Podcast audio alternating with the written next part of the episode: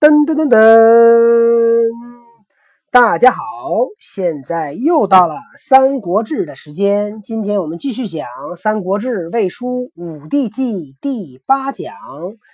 在讲课以前，先点名：小萌跳跳，这微弱的烛光，这强烈的灯光，让我有一种……哎，算了，还把灯关上吧。到到，嗯，毛球，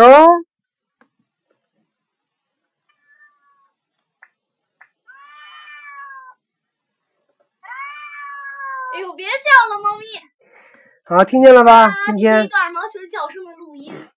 今天来听课的现场的小朋友呢是两个，一个是小萌跳跳姐姐，一个是毛球弟弟。来，姐姐过来，姐姐过来。然后现在呢，然后还有就是你在这个喜马拉雅的另一端。好，我们今天开始讲了啊三，个小朋友。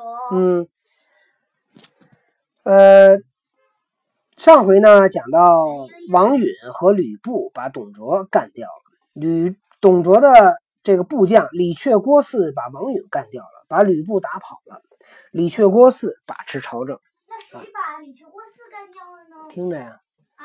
听着呀，青州黄把听着呀？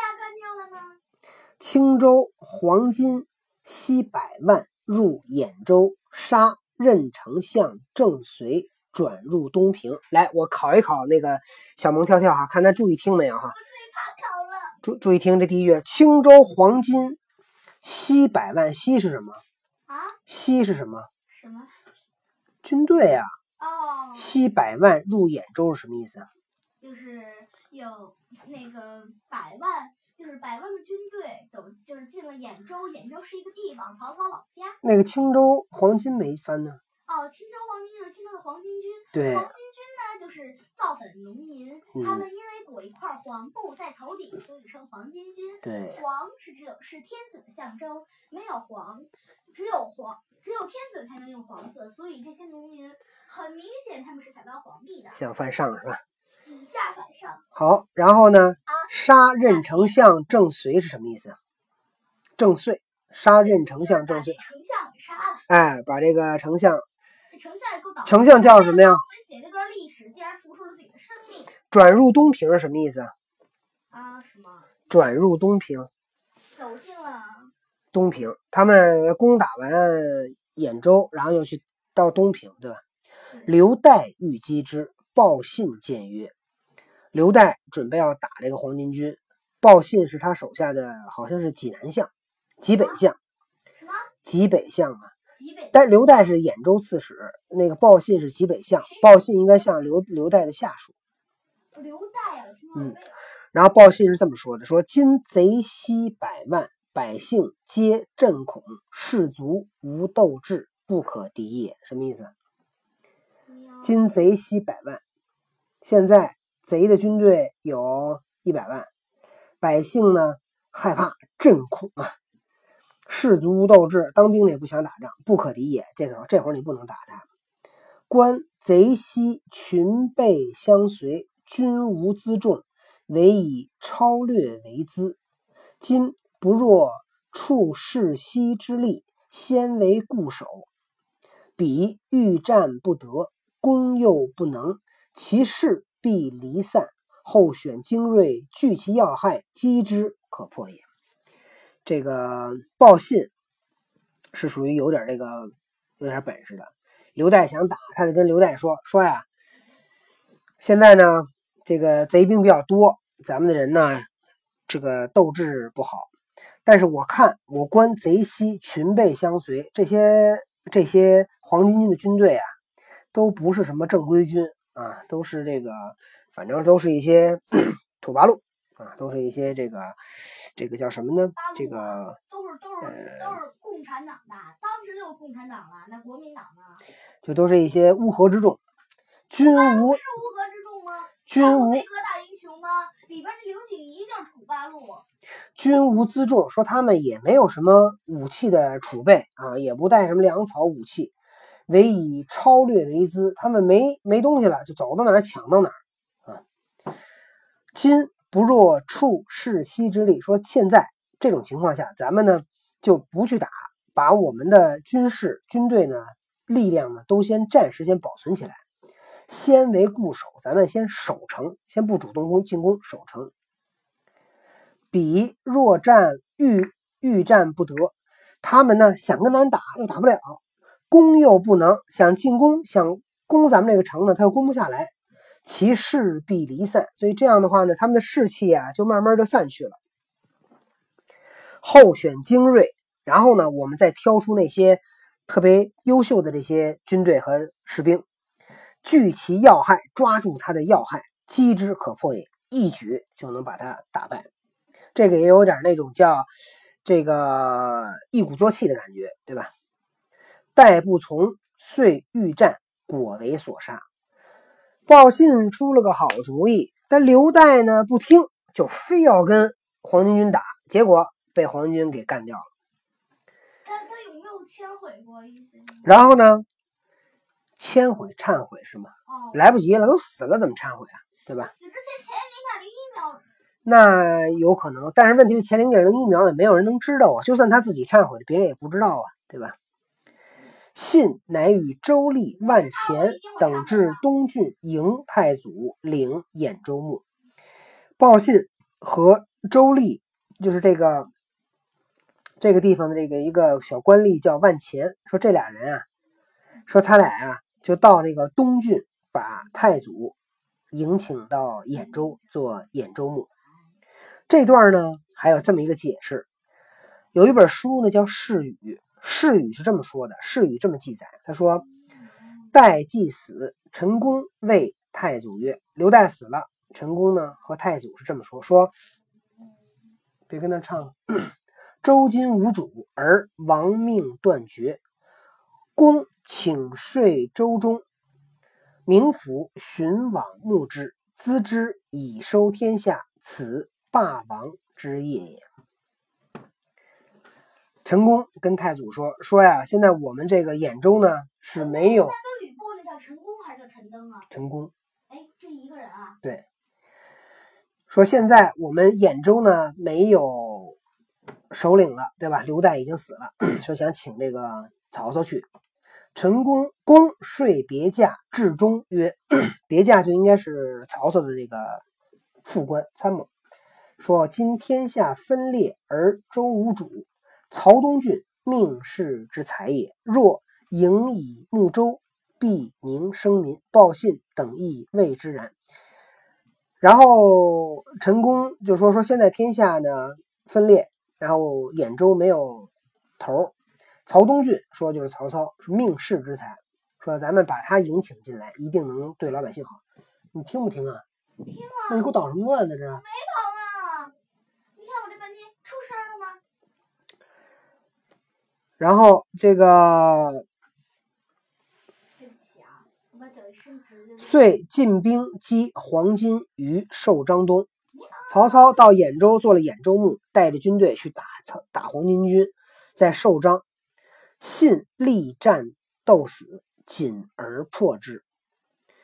然后呢，这个报信在打仗的时候呢，就是非常的勇敢，奋勇杀敌，但是呢，他呢就战死了。构求信丧不得，昔乃刻木如信形状，继而哭焉。爸爸爸爸，问你嗯做什么？什么做什么？他他能坐着死吗？别站着死啊，坐着死行吗？我刚才一不小心。我不理你了，你这样的啊。然后这个报信死了，报信死了以后呢，这个军队这些士兵呢，就哎呀，觉得我们这个这么这么好的一个报报信战死了，所以呢，他们就想把报信那个尸体啊给买回来，但是呢，没没买成，没找着，他们就刻了一个拿木头刻了一个报信的样子，然后做就给他祭奠啊，祭而哭焉。追黄巾至冀北，曹操带着军队追黄军，一直追黄巾，一直追到冀北。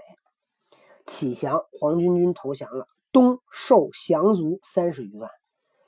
然后呢，黄巾军投降的就有三十余万，男女百百余万口，收其精锐者，号为青州兵。黄巾军特逗，黄巾军这编制啊，因为他是那个农民起义军嘛。农民起义军呢，他又想起义打仗，然后呢又舍不得自己的家，舍不得老牌子，所以呢他们打仗就连家都带着。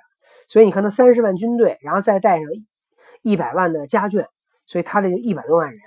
所以这个季这曹操这一下收降了一百多万人，这下合适了，不仅得了三十万军队，还得了一百万农民，可以给他可以给他那个干活种地交粮食，所以这下可赚了，赚大了赚大了。袁术与邵有隙，有隙隙就是矛盾。有矛盾，袁术跟袁绍有矛盾。袁术跟袁绍有什么矛盾呢？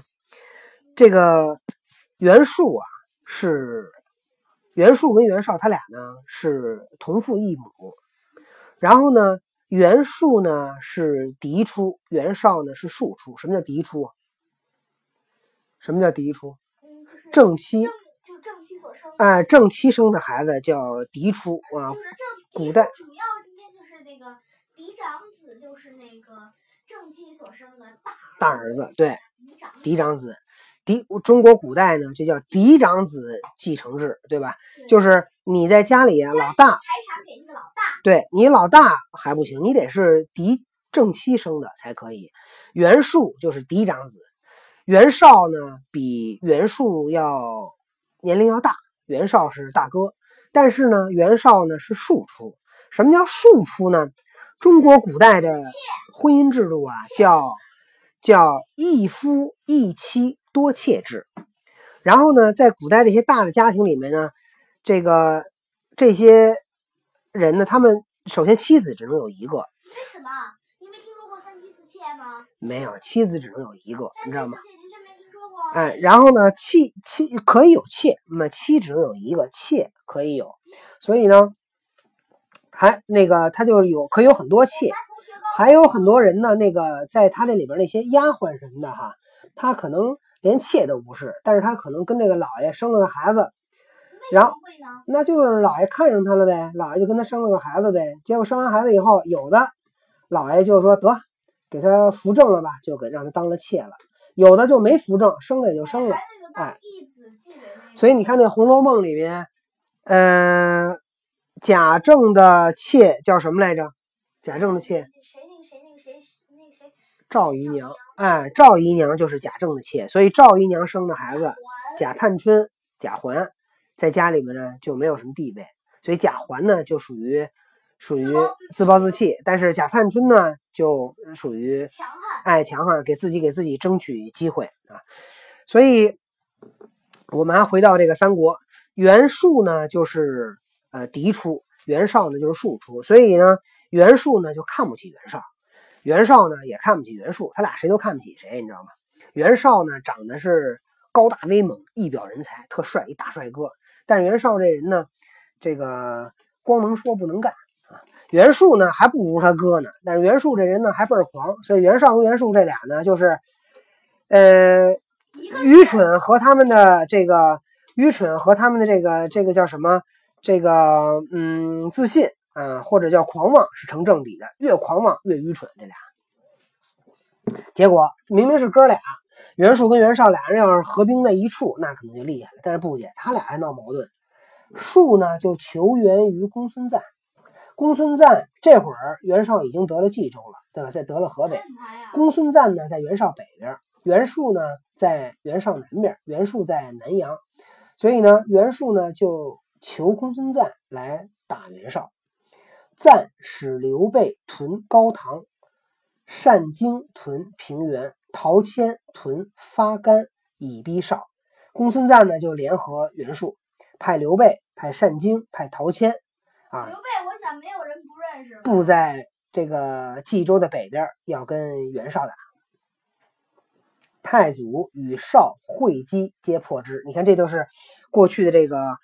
这个这些叫什么军阀哈？现在我们叫军阀。过去这些诸侯们，他们相互联合，袁术跟公孙瓒联合，那个袁绍呢就去约这个曹操啊，因为袁绍跟曹操他俩从小哥们儿嘛，所以他就约约曹操一块儿把这些人都给打败了。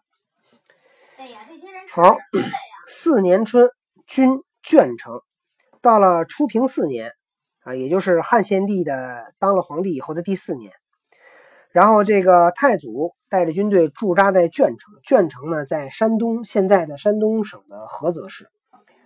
荆州牧刘表断树粮道，树引军入陈留，屯封丘。黑山余贼及于弗罗等佐之。荆州牧啊，这回刘表刘表出现了哈，别删了。荆州牧呢叫刘表，刘表呢也是汉室宗亲。刘表跟刘备呢，他们可以论哥们儿啊，只不过他们这个血缘关系都很远了。但人刘表是荆州牧，刘备就在当时就出身比较差。然后这个刘表呢，就把袁术的粮道给断了。好，那估计刘表就是跟跟这个袁绍他们是有合作的，肯定是肯定是袁术求公孙瓒打袁绍。袁绍就求刘表断他粮，打打袁术，哎，断他粮，把粮道断了。术引袁术带着军队就到了陈留，驻扎在封丘。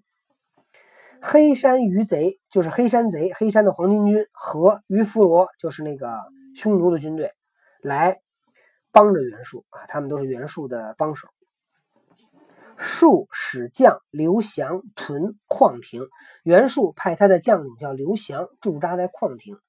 太祖击降，术救之，欲战，大破之。太祖和刘翔，太祖打刘翔，袁术救刘翔。然后呢，太祖跟袁术打了一仗，把袁术给打败了。那太袁术是这里最笨的，你知道吗？哎，你还不还还很有意思？最后袁术居然还当了皇帝了。你说他这这么笨的一人，自己都敢当皇帝。术退保封丘，遂为之。为何？术走相邑，追到太寿，决渠水，灌城。走宁陵，又追之。走九江，下。太祖还军定陶。这是太祖和袁术打这一仗。然后呢，袁术被太祖打败了，袁术就退到了封丘，然后太祖呢就把封丘给包围了，结果呢没围上。这因为你要把别人城围了，你得兵得特别多。你想，人家在中间，你要在四边围，你说你得多少多少兵才能把它围起来，对吧？就没围住。然后呢，稍等啊，等我把这一节讲完。然后这个让袁术又跑了，袁绍呢，袁绍呢，呃，什么袁绍？袁术呢跑到了襄邑。然后呢，这个曹操就追，小样，那往哪跑？一直追，追到太寿，曹操就把那个渠水给那个渠水给打开，然后灌这城，灌这袁术，你知道吗？因为过去古代那城啊，大多数的城，除了那个，比如说长安啊，很现在下面的，哎，很过那些比较比较大的城，那个比如说一些都城。才有可能是用那些砖来去砌那城墙，大多数的城呢都是那个土墙，都是拿夯土夯的。哦，我明白了。拿水一灌，就会出什么结果？溃坝。哎，那墙就塌了，它底下都是土，对不对？它没有砖啊，所以它那个砖不怕水，但是那个土都怕水，所以拿水一灌，就搞不好把城墙都全都给你泡。对，土怕水是不对呀。怎么呢？有一句有一句那个话，也不能完全说是话，就是那个水来土掩。就是就是那个。水克火，火融金，金克木，木克土，土克水啊。对，土克水，但土能土能把水挡住，但是水要大的话，能把水那个能把土土给吹散了，吹那个冲散了，对吧？也是，土高一尺，水高一丈嘛。然后呢，袁术又跑了，跑到宁陵，这太祖又追他，一直追到九江，然后到了夏天，太祖退兵了啊，太祖退兵到定陶，所以这一仗。呃，袁术跟太祖俩人打了几个月吧，从初平四四年的春天，一直打到了夏天。爸爸，哎，你刚才要讲什么？我想问您个问题。给你个发言的机会，说。问您个问题。嗯，我听听。袁术。嗯。传吗？什么有传吗？袁术有有有，肯定有。那袁绍呢？袁也有啊，袁术、袁绍这大人物了。哦。嗯，到时候袁术称帝那没有记。袁术称帝那块儿，到时候咱们可以，咱们可以到时候再讲到他怎么称帝。讲袁术那块儿有，这儿那个太祖本太祖记里面，武帝记里面没有写啊。好，那么今天的故事《三国志》呢，我们就讲到这儿。我们讲了什么呢？今天主要讲的是，嗯，这么一件事儿，一个就是太祖的军队啊，太祖如何组建了自己的这个第一支最大军队，叫青州兵啊，他收的是青州兵。哎，青州兵呢，其实收的是黄巾军的军队，对吧？这是一个。第二一个呢，讲了什么呢？讲了这个太祖跟袁术打了一仗，把袁术给打败了。好，嗯，如果嗯刘备是帮是跟着公孙瓒的，公孙瓒又是帮袁术的，如果那个曹操是跟是帮袁绍的的话，那这么着说，当时刘备已经跟曹操势势均力敌了。嗯，不不能叫势均力敌，他们其实就是在对立面上，对吧？呃，势均力敌可谈不上。那刘备连个自己的地儿都没有，怎么的？刘备，你想当时是在谁手下？在公孙瓒手下，对吧？曹操在谁？曹操跟公孙瓒基本他们应该算是这个一个级别，因为曹操是在谁手下呀？曹操谁也不在，曹操不兖州牧吗？曹操在大汉的王朝手下。对，嗯，曹操是兖州牧。然后呢，这个公孙瓒应该是辽东郡吧？爸爸，公孙瓒有传吗？公孙瓒也应该有。那那吕关张都有传吗？都有。那那刘备身边的一堆小兵中的一个有传吗？好了，这个我们先故事先讲到这儿哈。多多姐有其他问题，咱们再单问，不能再耽误大家时间了。呃，我们下次再继续讲，小朋友们，拜拜。来，多多姐姐跟小朋友再见。